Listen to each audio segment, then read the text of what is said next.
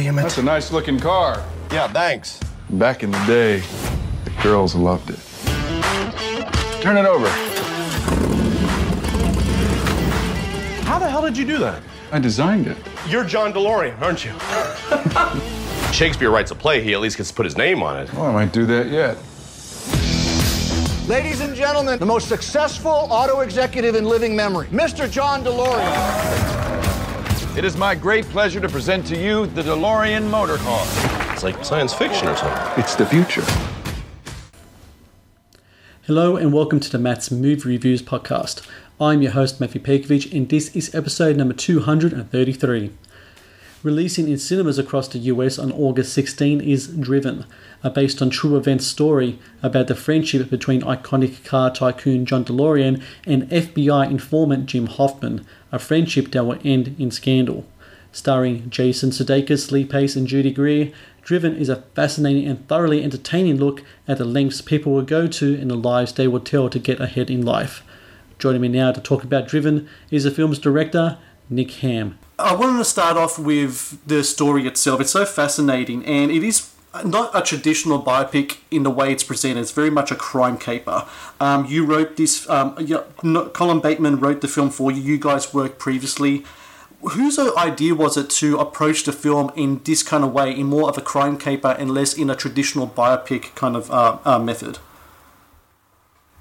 Well, we both thought that we both think that bio, you know, I thought the biopic is very boring format, and you know, I'm really not that interested in docs, and, and I think they're quite boring. You know, they're not interesting to me. And I thought, well, DeLorean's life wasn't as interesting. You know, it, it wasn't that interesting for a biopic. It, he wasn't that fascinating. He didn't invent the iPhone.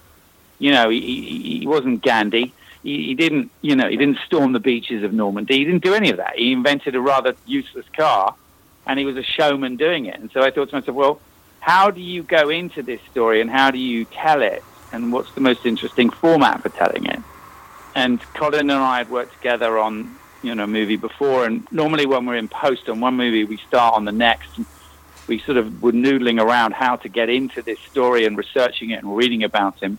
And then we discovered this really low life scumbag called Hoffman, who is is kind of became DeLorean's neighbor in in California, and he was a, almost a professional FBI informant, and his life, uh, you know, is one long is one long journey of lies.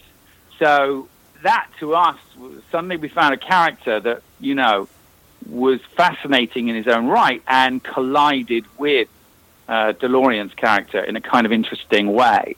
And so that's what became for us the catalyst to, to tell the story.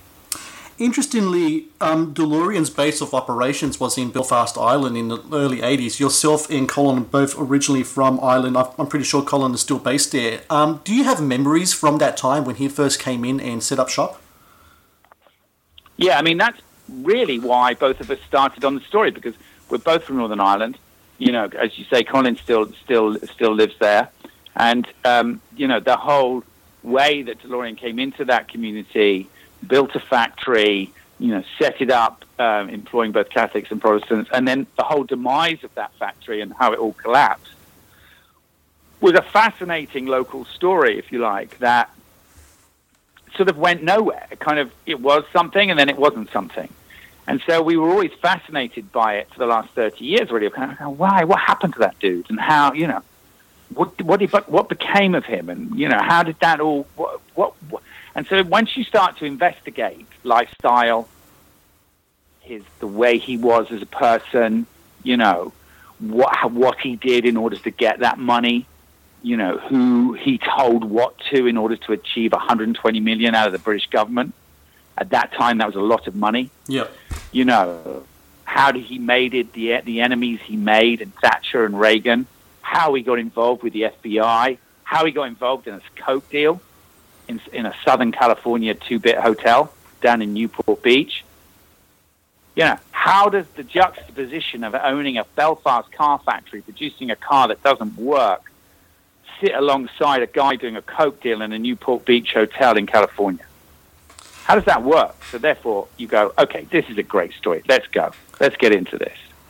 The link between those worlds is, of course, James Hoffman, who you, you described before. I will describe him as a weasel, charming yet slimy.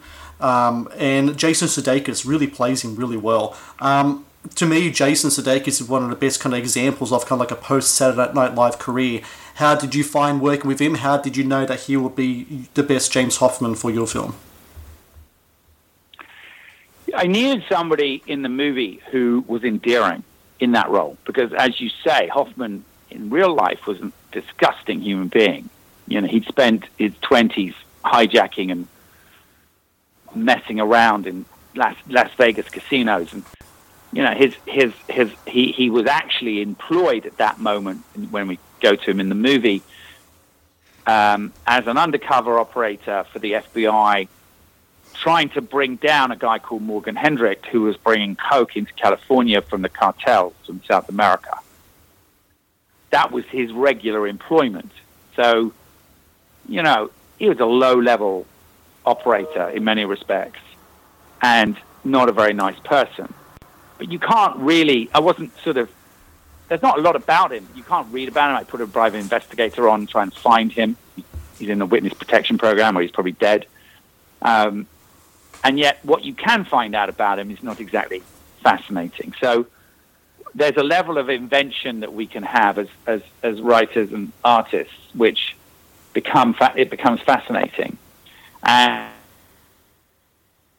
required an actor who could be endearing. That required an actor who could lie, cheat, and be deceitful with a wink and a smile, and you'd still like them. And Jason is one of those actors. You, he is an endearing character. He plays slimeballs particularly well, but he plays them with a wink and a, and a charm that you need. And that's what you needed in that character. And that character combined with Lee, who, as an actor, has a kind of effortless 50s movie star charm, which is what sort of DeLorean had in many respects. And that combo kind of works really well. The film's title is really apt because um, the there's motivations of these characters, especially John DeLorean. He is driven by something to become greater than is. I mean, he's very much the embodiment of the American dream. He was the son of immigrants. He came from a tough background, but then he had it all. He had the money. He had the lifestyle he had he was inventive uh, mean, and then he makes this brain dead decision. And i kind of you understand why he does it. You understand why but you yeah. still don't understand why. I mean why why why? Out of all the stuff that he could have done why go down this road? Was it just because it was the era of cocaine and that's what people did? I mean why that road?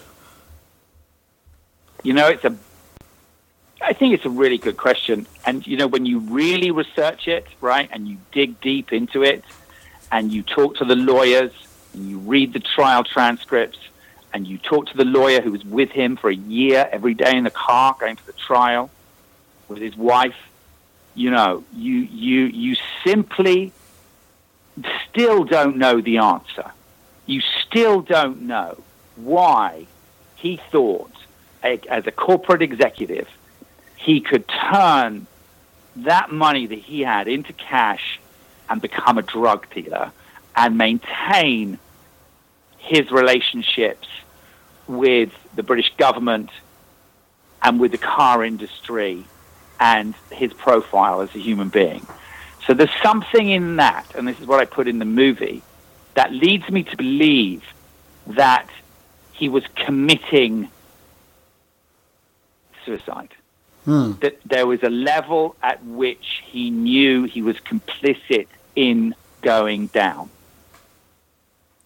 The film, and I Sorry. can't explain why, but I think that there's something about a career-defining moment where he crashed and burnt. The film also deals with deception, and I've I've read you talk about how um, the character of um, Bloom, um, Broom, he was an unreliable narrator. Um, you don't know the truth from the fiction. And I think it's really relevant for today's day and age, this era of fake news, so to speak, that we're living in. Um, Yes. Do you think that this film definitely does stuff, says something about the climate we are in right now, especially in regards to um, Oh, illusions God, yes. of success? Yes, I mean, come on. We're absolutely in a world where narcissists run the planet, where showmen and and falsehoods become the order of the day and aren't even questioned. And there's a kind of Trumpian feel to DeLorean all the way through. There's a kind of delusion about who he is and what he is, and it's self delusion, but yet people believed in the image. So what does that say? Hmm. You know, are we the idiots for being gullible? Are we the morons for falling for it? Or are they just adept snake oil salesmen and we're we're buying it by the bucket load? So yes, it's a story about self delusion. Yes, it's a story about self destruction. Yes, it's a buddy movie about two liars who come together and basically, you know, decide to to do this ludicrous act. But it also speaks to exactly what you're talking about, which is a world of where illusion becomes reality and reality becomes unknown. Final question, Nick. Um, Driven was filmed in Puerto Rico. You were there before Hurricane Maria. You were there afterwards as well. And um, a lot of the crew that worked on your film were from Puerto Rico. And um, I just wanted to ask you about the experience of coming back to see that devastation and just how important it was to, like the film's title, to be driven and to keep moving forward and to also give opportunity to many of the locals there who were working on your on your production, so they had something to do in the morning, they had money when they came home, and had an opportunity to move forward. Well, that's exactly right. I mean, that's the most important thing, and that's the biggest reason we went back. You know, we'd shot for a week. We knew we had a great material, but we were devastated. We were all we were all flown out. We were all put on in central New York because you're not allowed to. The insurance wouldn't cover us, so we had to be evacuated. And then, when we saw the devastation that had happened, we honestly thought, well, this is it. We how are we going to ever go back here? We can't. I mean, it's like place is destroyed and we're in the middle of making this Hollywood picture with these glamorous settings with period cars and discos and girls and swimming pools and you know and none of that existed. It was destroyed. You know there's three things that happen in a natural disaster which are quite profound. The first is there's no electricity. And if there's no electricity there's no money. Hmm. Because guess what? There's no credit cards. So there's no credit cards there's no gasoline. So you can't there's, so there's no gas there's no power, there's no water, and the place is devastated. So it's dark at six o'clock at night, there's no street lamps, and everything's running on generators. Everything. But we knew that we had to go back because our crew were desperate for us to go back. You know, we were supplying money to three, four hundred people. And we also knew if we did go back, the ministry in Puerto Rico would have been devastated for six to nine months, and that would have been it no one would have gone back. And when we went back, three weeks after us, Sony went back and did a TV show. And after them, a movie went back. So the fact that we went back is the film industry survived in that area and came back again. So to me, it was an example of the movie business giving back. To me, it was an example of a business that's often associated with self-interest, narcissism, and behavior that is not necessarily shall we say, decent. In this case, it's a, a situation where, yes, it was self-serving. We went to f- finished the movie, but we also made sure that the people around us were supported, and their families were supported, and that they had a paycheck, and that they could go home at night with money in their pocket, and that when this movie, which it did, close the Venice Film Festival, the pride for them as a group of people who put this thing together and given their all to it was a testament to their own strength and for the people coming through that kind of disaster. And uh, So for us, it was very important. and it's important for people to know as well that um, people are still in dire straits over there. So you can go to globalgiving.org to donate uh, to the people of Puerto Rico and help them out there as well. Um, the film is called Driven, releases August 16. Uh, Nick Hamm, I thank you very much for joining me today to talk about your film, and uh, I, and I got to say thank you very much with your patience for me with my faux pas at the, at the beginning of our interview as well. Don't worry. Don't worry. Uh, nice Nick- to speak to you, man. Take you, it easy. You too. Thank you. Goodbye.